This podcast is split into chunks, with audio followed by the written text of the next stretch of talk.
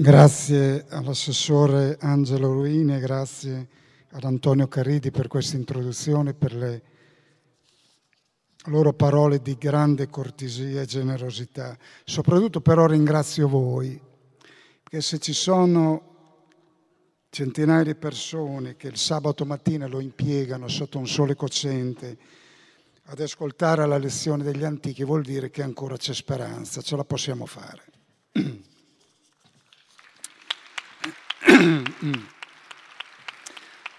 La prima domanda è a che punto siamo del controllo di noi stessi, che poi è una variante dalla domanda di Agostino, ossessiva domanda di Agostino, tu qui sei, tu chi sei?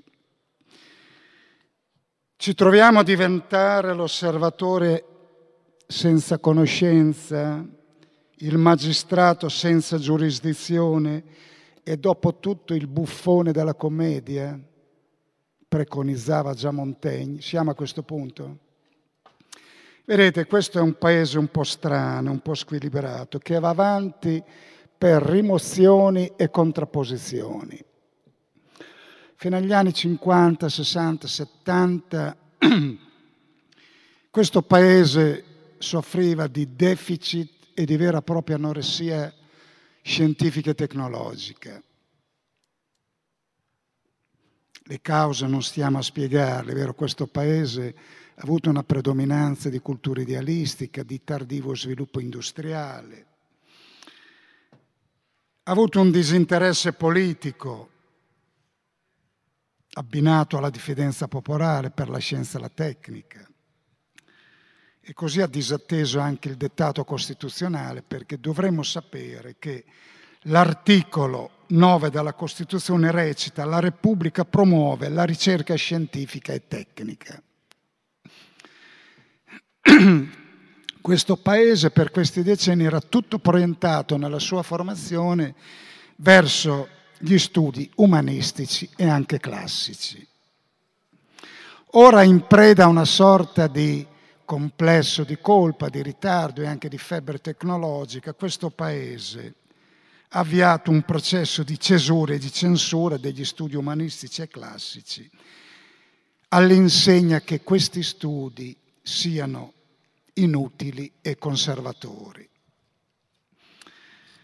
Perdura questa sciagurata frattura, frattura come è stata chiamata, delle due culture, con un'inversione di segno, allora tanto elogiata quella umanistica e anche classica, ora screditata e di contro viene rivalutata proprio in maniera esponenziale quella scientifica e tecnologica. Guardate, parlo non solo del mondo dell'infosfera, come si dice, qui in gioco è ben altro. La tecnica, propriamente la tecnologia, nata come alleata della scienza per soccorrere l'uomo, oggi non è più uno strumento, lo vediamo. Oggi è una protesi che supera e perfeziona l'uomo e la natura e va a intaccare proprio e invadere gli stessi domini della natura, tant'è vero che è cambiato il linguaggio, è vero? Noi parliamo tranquillamente di umano, transumano e postumano. Certo che la prospettiva, lo accennava prima Caridi, evocando la figura di Günther Anders, certo che la prospettiva di creare qualcosa che ci supera e sopravvive, qualcosa di ripetibile e sostituibile, da parte nostra che siamo irripetibili ma sostituibili e destinati alla fine, questo essere di fronte a questo progresso scientifico e tecnologico vertiginoso e destabilizzante della nostra identità, ecco, ci fa provocare una sorta di soggezione, di umiliazione di quella che è stata definita una sorta di vergogna prometeica. Allora, fine del discorso, mi limito a ricordare che Wittgenstein nel 1921 così diceva nel suo Tractatus, noi sentiamo che anche una volta che tutte le possibili domande della scienza abbiano avuto una risposta, i nostri problemi vitali non sono ancora neppure toccati. Certo allora non resta più domanda alcuna e appunto questa è la risposta. Ecco, in premesso ho voluto disseminare queste osservazioni, però prendiamo la rincorsa da lontano. I classici, i miei classici, cosa pensavano di questo problema? Cosa ci dicono su scienza, tecnologie e macchine? Cosa ci dicono? Certo dovremmo, dovremmo fare una corsa, un po' ero, andare a gran giornate, ma qualcosa vediamo di dire. Io credo che possiamo sostanzialmente ridurle a tre concezioni, a tre punti di vista, a tre prospettive della classicità su questo punto. abbiamo una prima visione che diciamo sostanzialmente una visione platonico-stoica, spiritualistica. Ebbene, secondo questa concezione la natura non è solo necessità e fatto, ma è anche provvidenza, ovvero è ragione universale che governa tutto, è un principio divino cosmico. C'è una legge comune, detta koinos logos, c'è una ragione universale, detto logos cosmios, che congiunge e imparenta tutti gli esseri nel segno dell'armonia. Nell'armonia. Sentite cosa dice l'inno a Zeus di Cleante. Ma tu, Zeus, gli eccessi sai ridurli a misura, il disordine all'ordine e le cose ostili sai renderle amiche. Così tutto hai armonizzato e a conforto di questa tesi, secondo la quale la tecnica soccorre l'uomo nell'oltrepassare i limiti, scusate, così tutto hai armonizzato in tutto il bene e il male, affermando un unico logos eterno per tutte le cose. L'uomo non è protagonista e centro, l'uomo ne è di tutto questo protagonista e centro. L'uomo è al centro, verso questo centro convergono tutte le realtà ordinate in gerarchia. È la teoria dell'antropocentrismo, l'uomo sta al centro. Dice ancora il testo, forché l'universo, ogni cosa si genera dall'alto l'altra in funzione di un'altra, le messe i frutti della terra a vantaggio degli animali, gli animali a vantaggio degli uomini e così tutto quello che si trova nell'universo ed è destinato a essere l'utile all'uomo. L'uomo è in cima a questa gerarchia, tutto è ordinato verso di lui. La natura pertanto non ha bisogno dell'intervento dell'uomo, è essa stessa che provvede e mira tutto a far convergere verso l'uomo, perché la natura stessa è industriosa, il greco dice tecniche, è lei che è artificiosa, è industriosa, agisce con arte, il latino dice artificiose, ars, latino traduce il tecne greco, e dice con un avverbio, tutto viene, la natura risolve tutto tecnicamente lei, tecnicos il fine, il telos dell'uomo, non va né cercato né costruito, ma è già assicurato, è già consegnato, è già prefissato. E bisogna vivere come? Secundum naturam, rispettare la natura, vivere in, confer- in conformità con questa ragione universale, consentire nature, adattarsi alla natura, la grande madre. E nei confronti di questa natura che ha questo timbro divino, eterna e immutabile, l'uomo non può che avere un atteggiamento, una sorta di atteggiamento religioso e reverenziale, contemplativo. Da essa ha ricevuto le norme e i criteri per la sua virtù e per la ricerca della verità. Certo questa è una concezione del tutto estranea alla nostra oggi, perché noi oggi non vogliamo l'uomo com'è, ma vogliamo modificare la natura dell'uomo. Questa visione stoica, è vero, di, che tutto corrisponde a natura, ragione e natura corrispondono, è stato l'oggetto di un attacco feroce di Nietzsche che merita di essere letto per essere compreso appunto nella sua identità. Dice Nietzsche in una sua celeberrima invettiva, volete voi vivere secondo natura? Perché Nietzsche dice, volete vivere secondo natura? Andiamo a vedere bene come è fatta questa natura. Volete voi vivere secondo natura o nobili stoici? Quale impostura di parole? Immaginatevi un essere come la natura, dissipatrice senza misura, indifferente senza misura, senza propositi e riguardi, senza pietà e giustizia, feconda e squallida e al tempo stesso insicura. Immaginatevi l'indifferenza stessa come potenza.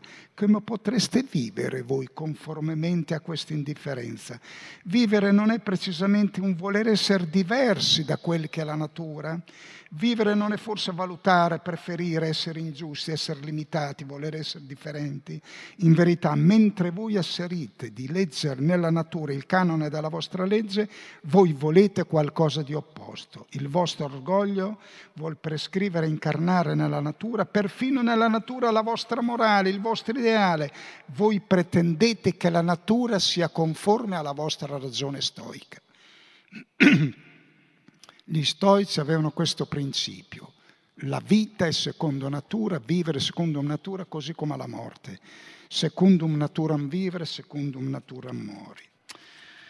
Vedete, la filosofia stoica aveva silenziato il grido della dimensione tragica della vita. Dice Rachel Bespalov, quando la filosofia greca vorrà sostituire le sue risposte all'interrogativo di Omero e di Eschilo, l'etos tragico tras- si trasformerà in stoicismo.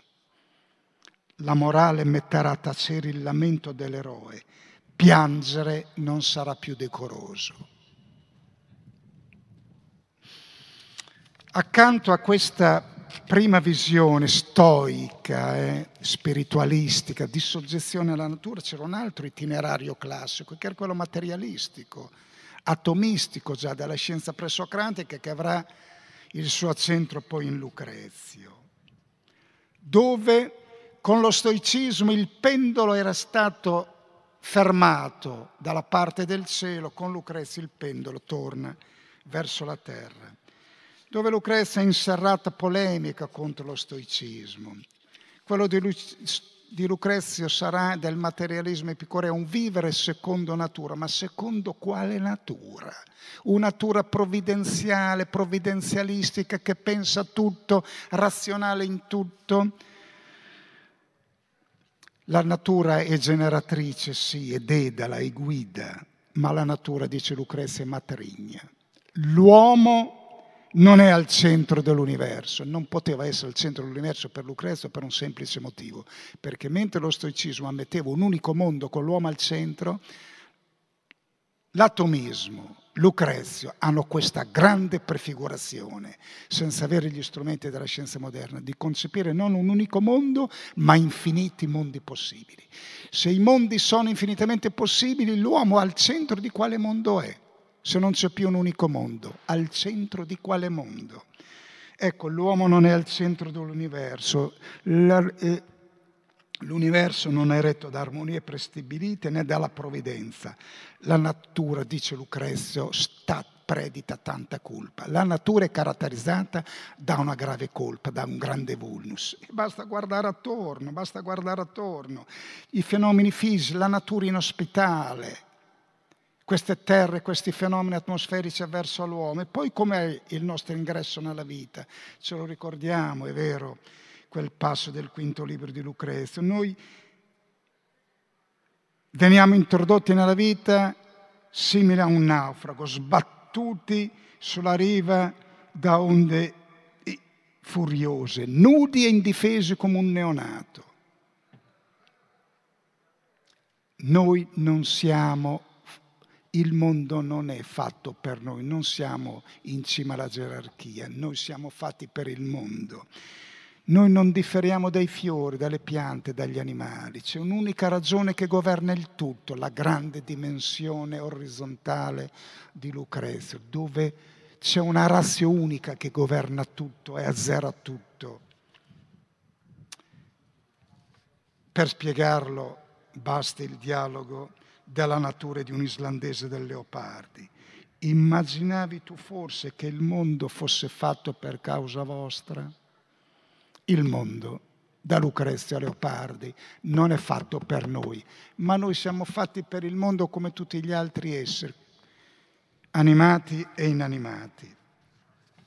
Ecco, questa è l'altra visione. Certo che Lucrezio di fronte a questa natura dice che l'uomo può intervenire, può intervenire, dice ad un certo punto ci sono le arti, le tecniche pratiche liberali che si sviluppano, l'uomo migliora il suo stato di natura, fonda città, elabora magistrature e poi le arti le impariamo dalla semina, la stessa musica la impariamo dagli uccelli si inseriscono nel mondo per lo sviluppo e il progresso le tecniche dell'uomo, arti pratiche liberali fino a raggiungere un vertice, un summum cacumen.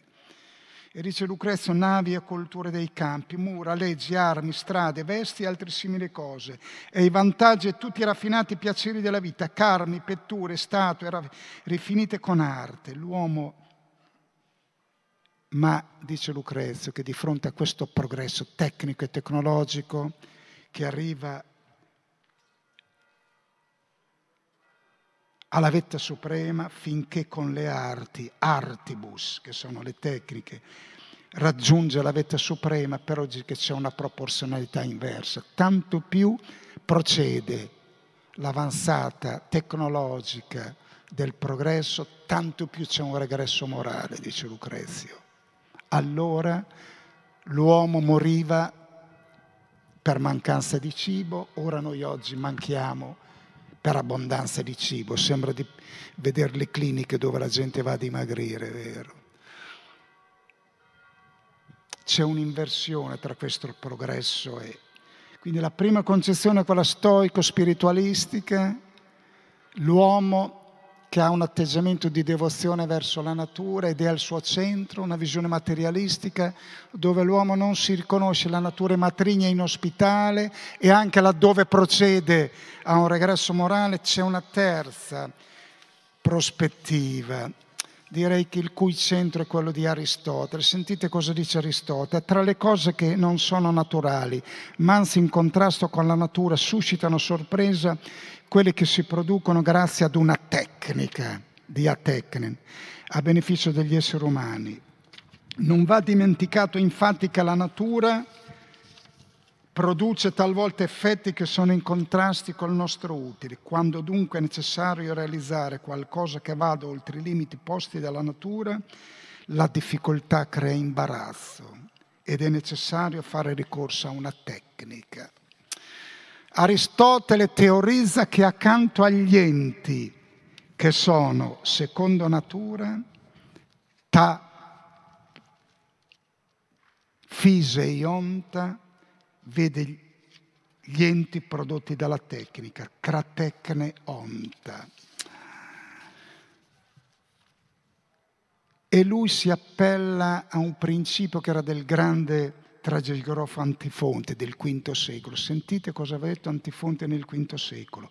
Grazie alla tecnica noi risultiamo vincitori dove la natura sarebbe più forte di noi. La natura cerca di prevaricarci alcune volte, mostra il suo volto ostile, noi grazie alla tecnica risultiamo vincitori laddove la natura sarebbe più forte di noi. Sembra un preludio alla concezione di Bacone. Cosa ha detto Bacone? La natura svela meglio i suoi segreti se tormentata dalla tecnica. Dice che la natura non deve essere libera ma vexata. Occulta natura, magis e produm per vexazione martium. Ci vuole la vessazione, il tormento della tecnica. La natura non va lasciata libera, ma per essere conosciuta va tormentata, come il cacciatore insegue la preda la scienza, la tecnica che ci permette di andare avanti. E cosa aveva fatto Bacone? Bacone aveva riportato sul, nel basamento del frontespizio della sua grande opera, l'Instauratio Magna, questi versetti del profeta Daniele. Sentite cosa dice il profeta Daniele. Molti varcheranno la soglia e la conoscenza aumenterà. Alludeva alle colonne d'Ercole. Bisognava andare al di là delle colonne d'Ercole che non erano una protezione, ma erano un impedimento alla conoscenza. Multi per transibunt et augebitur scienza. Perché la scienza possa aumentare bisogna andare al di là, per transire, andare al di là delle colonne d'Ercole. Quindi queste tre concezioni si affrontano nell'antichità concezione stoico-spiritualistica con la natura al vertice, la concezione materialistica che vede tutte le difficoltà, l'uomo non è più al centro, e questa concezione aristotelica che già affondava anche in alcuni autori dopo di lui, che sarà la grande prefigurazione della rivoluzione scientifica, dove la tecnica affianca la natura e addirittura interviene laddove la natura non riesce a risolvere i suoi problemi. Ebbene, fatte queste premesse, è falso che la scienza fosse estranea alla classicità, perché c'è questa vulgata che i classici siano contro la scienza. Sentite cosa Dice Euripide, beato l'uomo che ha conquistato la sapienza che nasce dallo studio della natura, nessun danno egli arreca ai cittadini, azioni ingiuste non compie, ma esamina l'immutabile ordine della natura immortale, cosa la formi e come perché, e non v'è posto nel cuore di un tano l'uomo per il proposito di azioni ingiuste.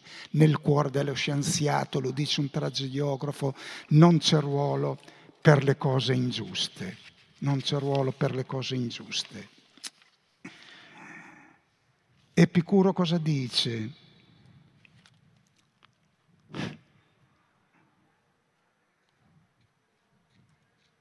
Preferirei tramite la scienza della natura vaticinare ciò che a tutti gli uomini è utile, anche se nessuno mi dovesse comprendere, piuttosto che accodarmi ai pregiudizi e al plauso del popolo.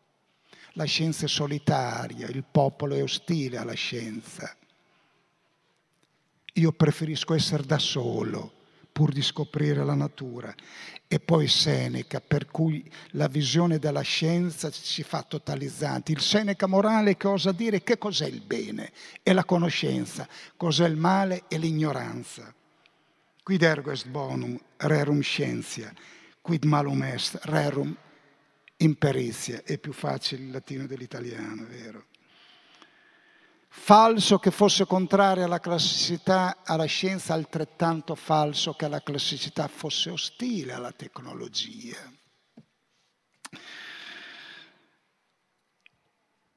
La tecnologia è proverbialmente legata al mito di Prometeo, del quale Eschilo ci consegna questo ritratto memorabile. Così stavano gli uomini in origine. Loro avevano occhi e non vedevano, orecchie e non sentivano.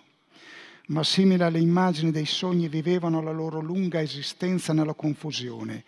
Non conoscevano case di pietra. Vivevano una vita sotterranea, rintanati in anfratti caverne, senza un raggio di sole come formiche dalla vita effimera, e non riconoscevano alcun segno sicuro dell'inverno, né della primavera che dà fiori, né dell'estate che dà messi. Vivevano, ma vivi di una vita insensata, senza regole, finché io mostrai agli uomini come le stelle sorgono e tramontano, e poi ho inventato il numero per loro, l'idea che è superiore a ogni altra idea. Ho inventato l'accordo delle lettere, memoria di ogni cosa, infaticabile madre della poesia. E per primo costretto sotto il gioco gli animali selvatici, ne ho fatti schiavi di collare e basto, perché loro e non gli uomini penassero le fatiche maggiori. E ho ideato le navi dalle ali di lino che ora vagano sul mare, tutti i beni che la terra cela, beni preziosi per gli uomini, oro, argento, ferro e bronzo. Chi altri? Chi altri? Se non io li ho scoperti. Insomma, a farla breve, sappi questo, ogni, ogni arte umana viene da me da Prometeo. Prometeo, l'inventore della tecnica che a lungo ci ha serviti e protetti, ora ora, in nostri giorni, si erige a Signore profeta del tempo presente e soprattutto di quello a venire, esplicitando tutta la potenza e potenzialità del suo nome, Prometis, colui che ha la mente davanti, che vende e prende, il previdente, il lungimirante. E viola i cardini della natura e ci consegna un uomo competitivo con la macchina, combinato dalla macchina, aumentato dalla macchina e minacciato dalla macchina. Queste parole di Eschilo per noi non sono sorprendenti ed estranee, sono addirittura profetiche, perché noi oggi siamo alla crescita esponenziale delle scoperte annunciate da Prometeo. È lui che trionfa in ogni spazio, nella vita individuale e in quella associata, pubblica e privata, e che ci, ci trasmette un duplice messaggio, l'impotenza della politica e la vetustà dell'uomo. Pensiamo al futuro luminoso promesso dalle rivoluzioni in atto, genetica, neuroscienze, intelligenza artificiale.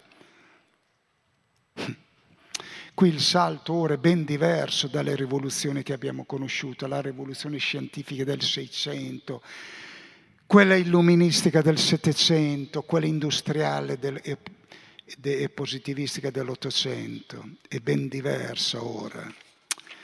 Ora ci si prefigura un altro scenario che lo voglio dire con una parola di uno scrittore, sentite, un tempo occupavamo la sala del trono al centro dell'universo, insieme al Sole e ai pianeti, con l'intero mondo osservabile che ci roteava intorno in una danza di inveterata devozione poi in sfida al clero l'astronomia impietosa ci ridusse a un pianeta orbitante intorno al Sole, non più di una palla di roccia fra le tante, ma se non altro, ancora in disparte, ancora squisitamente unici, incaricati dal Creatore di dominare ogni cosa viva. Poi la biologia ci spiegò che eravamo tutt'uno con gli altri esseri viventi, che avevamo ascendenze comuni con batteri, viole del pensiero, trote e pecore al principio del XX secolo finimmo relegati in un esilio ancora più remoto, quando divenne nota l'immensità dell'universo e perfino il Sole fu degradato a uno tra i miliardi di soli nella nostra galassia, tra miliardi di galassie. Ci asserragliamo infine nella coscienza, nostro estremo fortilizio, avendo ancora discrete ragioni per credere di godere in questo senso del primato solo qualunque altra creatura della Terra ma la stessa mente che in passato si era ribellato agli dei era in procinto di detronizzare se stessa, sfruttando le proprie favoleggiate facoltà. Per farla breve, avremmo messo a punto una macchina appena un poco più intelligente di noi e l'avremmo programmata per inventarne un'altra al di là della nostra comprensione. E a quel punto che bisogno sarebbe rimasto di noi?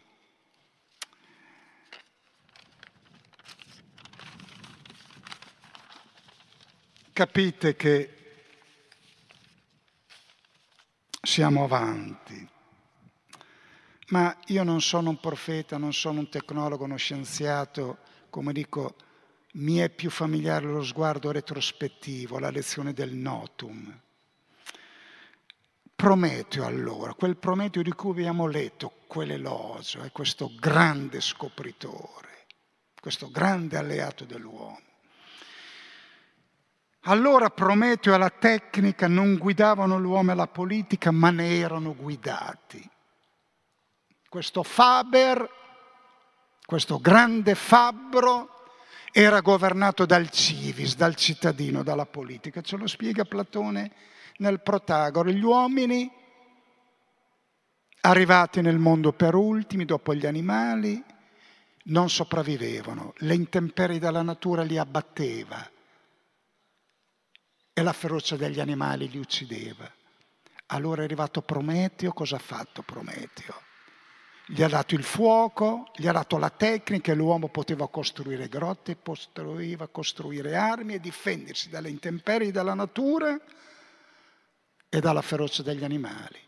Però, dice il testo, gli uomini continuavano a morire. E perché? Perché gli uomini uccidevano gli uomini. Perché dice Platone, avevano conosciuto solo la demiurgiche tecnica, la tecnica della costruzione, la tecnica, la tecnologia. Erano privi della politiche tecne, mancava loro la tecnica della politica. Allora Zeus, preoccupato che gli uomini si estinguessero, chiama Hermes e dice vada loro perché sopravvivono e cosa devo fare? Va e dà loro l'arte della politica, la diche, l'aidos e la diche, il rispetto e la giustizia, l'arte della politica. Come la devo dare, dice Hermes, come ho fatto con le altre professioni? Agli ingegneri ho dato l'ingegneria, ai medici ho dato la medicina, ai panettieri l'arte di fare il pane. No, quelle sono corporazioni la politica va data a tutti e così si fonderanno città e gli uomini sopravvivranno. Il messaggio della classicità quindi è chiaro, è molto chiaro. Qui la lezione dei classici è chiara. La tecnica non salva, invoca la necessità della politica. Ovviamente noi siamo ben lontani oggi perché oggi la tecnica è universale e la politica è locale e deve confrontarsi con la tecnica globale. Come fa una cosa locale, confrontarsi e governare una cosa globale? Questa è la prima crux. Guardate, avremo bisogno per governare la tecnica di uno ius mundi, di un governo mondiale. Siamo ancora qui che balbettiamo sullo ius soli e lo ius culture. Siamo nani sulle spalle dei nani, con vista zero. A quanti ci, si consegnano in modo fideistico a Prometeo infinito, che promette speranze luminose e utopie illimitate, fino a concepire questa Atene digitale, fino a concepire questo futuro utopico, fino a concepire l'immortalità trasferendoci in un software Bisognerebbe ricordare che accanto a Prometeo c'è Epimeteo, lui è Prometis, quello che guarda avanti, ma aveva un fratello, Epimetis, quello che arriva dopo, il ritardato, che è quello che ha aperto il vaso di Pandora. Noi siamo a un bivio, l'aveva detto anche il grande Stephen Hawking, siamo a un bivio tra opportunità e rischi. Questo dobbiamo essere consapevoli. Sofocle perché quel, per finirla, quel Prometeo di cui ho letto prima ha fatto tutte quelle scoperte, i farmaci, le lettere, il numero, ci ha dato tutto, però dice alla fine, e poi all'uomo io ho dato la scoperta più grande di tutti. Quale? Sentite, ho impedito agli uomini di prevedere il loro destino mortale. Come? Ho posto in loro cieche speranze. Gli ho detto che sarebbero durati sempre. Ho dato loro cieche speranze. Tiflas il pidas. Prometeo ci ha dato anche le cieche speranze. Ci ha detto voi non siete mortali. E il Prometeo dice gli ho dato questo grande inganno anche. Sofocle, maestro di nichilismo, ci espliciterà questa cosa. E di cosa dice? Dice Sofocle in quel famoso prologo, dice molte cose sono stupende tremende, ma non c'è nessuno come l'uomo, pollata da Inà. Perché? Perché l'uomo ha risolto tutto, ha risolto i problemi di tutti, ha costruito macchine, mechanized, ha avuto il sapere dalla tecnica, tecne. Ha risolto mali irrimediabili, farmaco per tutti. Domina la natura e gli animali, crea la politica e la morale, trova rimedio a tutti e a tutti, ma non a sé. Dice solo all'Ade, dall'Ade non ha trovato fuga. L'uomo risolve, la, questa è e la crux. La contraddizione enunciata a questo coro dell'Antigone torna anche nel salmista, il salmo 8 della Bibbia, laddove si dice che l'uomo è diviso tra questa divina grandezza e tra questa sua miseria. Cosa dice il Salmo? Poco meno di un Dio tu lo hai fatto, però lo hai chiamato Adamo, uomo. Adam, l'ebraico, vuol dire polvere di suolo. Poco meno di un Dio, ma Adamo. Risolve tutto, ma non risolve il suo problema. Mi viene in mente il grande Steve Jobs che aveva detto che la morte con ogni probabilità è la migliore invenzione della vita. Ma questo è un altro discorso. E allora ho bisogno ancora di 8-9 minuti. Prometeo. Questo Prometeo, profeta della tecnologia, Prometeo oggi che è entrato ovunque, Tecnologia, bella parola che è composta da tecne, ars logos, ragione. Che forma avanzata di conoscenza, che caratteristiche ha? Capta il novum, ciò che arriva,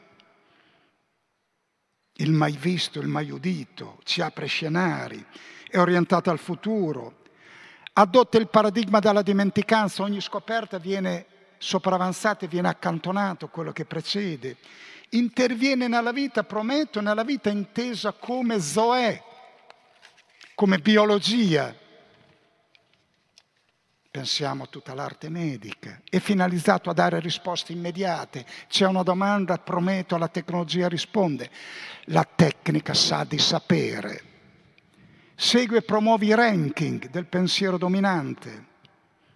Si iscrive e agisce nello spazio e si estende nella rete dell'intero mondo, www. Adotta i mezzi più efficaci, semplifica la complessità, enfatizza i linguaggi specialistici, tanta specializzazione, iperspecializzazione. Pensate alla sola medicina.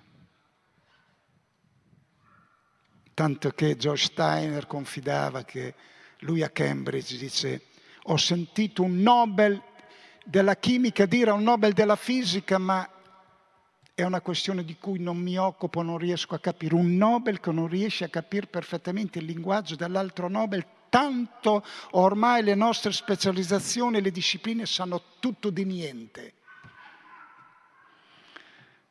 Ma è tollerabile? Questa è la domanda. Quindi Prometeo ha queste caratteristiche, ma è tollerabile essere giganti e planetari nel web e nello spazio, nani e provinciali nel tempo?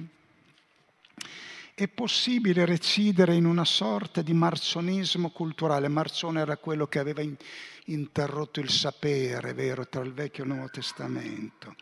È possibile recidere ogni legame con la storia?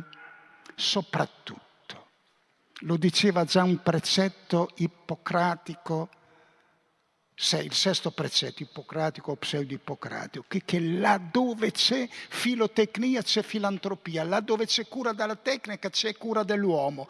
È ancora vero oggi, noi possiamo dire che laddove c'è l'amore della tecnica c'è ancora l'amore per l'uomo.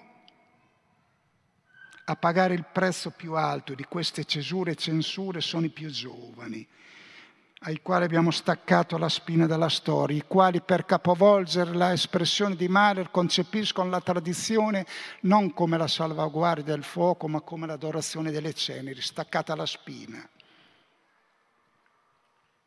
E non hanno più la cognizione della distanza, il pathos della differenza, l'eros dell'alterità e vivono, per dirla con un filosofo, l'inferno dell'uguale per essere interi, non dimidiati, ci vogliono queste tre condizioni, a mio avviso, di cui l'ideologia tecnologica non si cura. La riscoperta del pensiero interrogante, l'ars interrogandi è più importante dell'ars rispondendi. Porsi le domande, i perché. Due, riappacificarci col tempo, messo all'angolo dallo spazio, mortificato e divorato da un presente deprivato sia dalla memoria che dal progetto. E terzo punto, bisogna possedere, questo è il punto, una visione complessiva delle cose.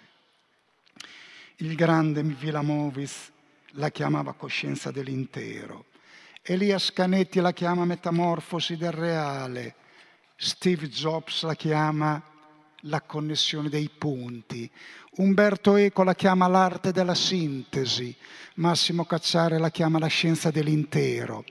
Chi non mette in relazione il tutto con le singole parti e i frammenti dei vari saperi può dire solo mezze verità e chi dice mezze verità alla fine dice delle falsità. Ecco il punto. I tempi spiegano le tecnologie, ma chi spiega i tempi? Ho ancora cinque minuti? Ecco, allora accanto a Prometeo sovrano io inserisco Socrate necessario. A Prometeo, simbolo della tecnologia, sarà necessario urgente affiaccare in una sorta di coabitazione Socrate, simbolo del pensiero umanistico, filosofico. Chi è Socrate? Cicerone dice nel Tuscolano è colui che ha richiamato la filosofia dal cielo, l'ha strappata, devocavit, l'ha portata su dal cielo, l'ha trasferita nelle città, l'ha introdotta nelle case, portata a interessarsi della vita, dei costumi, del bene e del male. La filosofia non è una cosa che si insegna nelle aule universitarie, è quella che entra nelle case, negli ospedali, nelle fabbriche. Questa è la filosofia che è stata richiamata dal cielo. È questa la filosofia. E questa è la filosofia. Quando sento dire da dei leader politici, ma questa è filosofia, io parlo di cose concrete, che Dio li perdoni poi non so se auguro che li perdoni. La filosofia. Chi era Socrate? Dice Platone era uno atopos, topos vuol dire luogo, atopos uno fuori luogo, uno fuori posto. È universale, cosmios. Socrate chi era? Era l'inventore del dialogo dopo il grande racconto omerico, la grande narrazione, è arrivato uno che ha detto non c'è un unico logos, abbiamo tutti il logos, dobbiamo attraversarlo, scambiarlo, di qui il dialogo. Eri il professionista dell'ignoranza, non è come Prometeo che risolve tutto e sa tutto. Lui diceva io so di non sapere, per questo l'Apollo Delfico l'ha definito il più saggio. Forse non è necessario dire che non sappiamo, questa esperienza del, coronavirus, cosa ci ha detto? Che sappiamo tutto? Che siamo lì che fanno gara a balbettare tutti? Gli scienziati? Socrate sa di non sapere. È il professionista dell'ignoranza, è uno stalker interrogante. Chi sei? Cosa fai? Perché dici questo? chiedeva ogni interlocutore. Socrate era il fautore del linguaggio comune, non solo specialistico, il linguaggio comune della polis, che raccontava contrapposta al linguaggio individualistico, idios, idiotico dei sofisti. Socrate come simbolo di quel pensiero umanistico che, che rimanda al notum dei padri, della storia, grazie al paradigma non sostitutivo, ma cumulativo dalla memoria. Abbiamo bisogno di uno fuori posto come Socrate che concepisca la vita come esistenza individuale. La vita non è solo Zoe, non è solo sistema scheletrico, muscolare, sanguigno. La vita è anche bios, esistenza individuale, che segua, abbiamo bisogno di uno che non segue il pensiero comune, i ranking della doxa, ma dell'episteme, del sapere fondato. Abbiamo bisogno di uno che ascolti la voce del daimon, che esplori i fini, interpretando la complessità. Lui addirittura osa affermare Socrate che qui ad Atene l'unico che fa politica sono io. Perché questa è l'oscenità di oggi, la separazione tra il sapere e il potere, tra la cultura e la politica.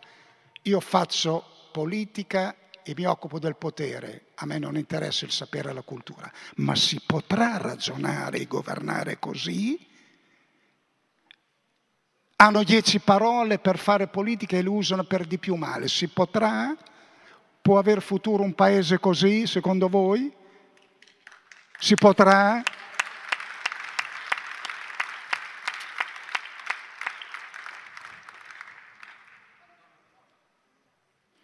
Come non concordare con Seneca quando afferma che non si può ammirare allo stesso modo Diogene, maestro di vita, e Dedolo, inventore della sega. Dedolo ha inventato la sega, quell'altro ti ha insegnato a vivere. Sono uguali? E Montaigne ha detto, sarà meglio una testa ben fatta o una testa ben piena di nozioni. A questo proposito noi abbiamo bisogno del pensiero umanistico, filosofico, che da intendere come vi dicevo io, questo pensiero che ci abilita al pensiero lungo, intero, completo e che costruisce la trama della nostra tradizione culturale. A questo proposito, rivelatore, un curioso aneddoto di cui ci riferisce Michel Serres. Michel Serres, sapete, questo grande scienziato, tecno, filosofo, storico della scienza, questo e molto altro. Michel Serres, scomparso poco fa, quasi novantenne. Michel Serres dice, io mi trovavo ad Assuan, per, costruivano la diga e c'era un comitato apposito. In questo comitato non mancava nessuno, c'erano ingegneri idraulici, costruttori edili, tecnici dei materiali, ecologisti. Michel Serra arriva e dice ma questo comitato è incompleto. Dice perché? Qui dice manca l'egittologo e manca il filosofo. I giornalisti dicono professore capiamo l'egittologo, Assuan, ma il filosofo, Michel Serre meravigliato dalla meraviglia dei giornalisti, dice sapete cosa sarebbe servito il filosofo? A ricordare a tutti che nel comitato mancava l'egittologo. E il pensiero umanistico e la filosofia intesa come cura del pensiero dell'uomo sull'uomo, la struttura dura, l'hardware, che fa girare i programmi dei saperi specialistici, tutto il resto è software.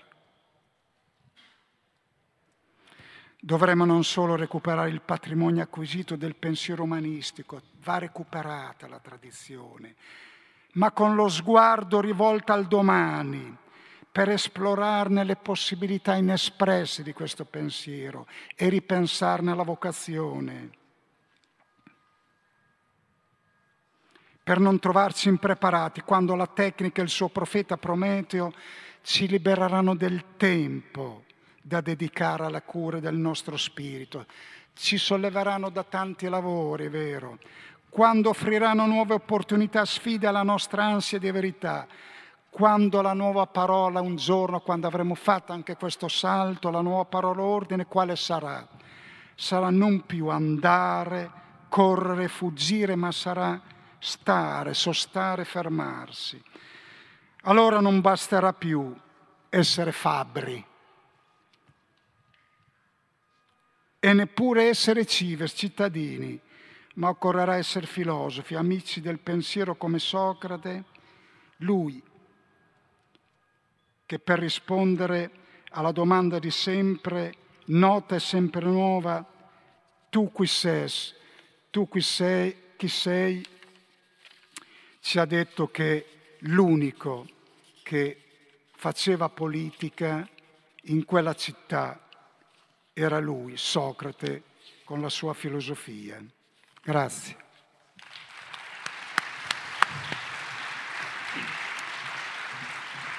Grazie al professor Dionigi che ha... Eh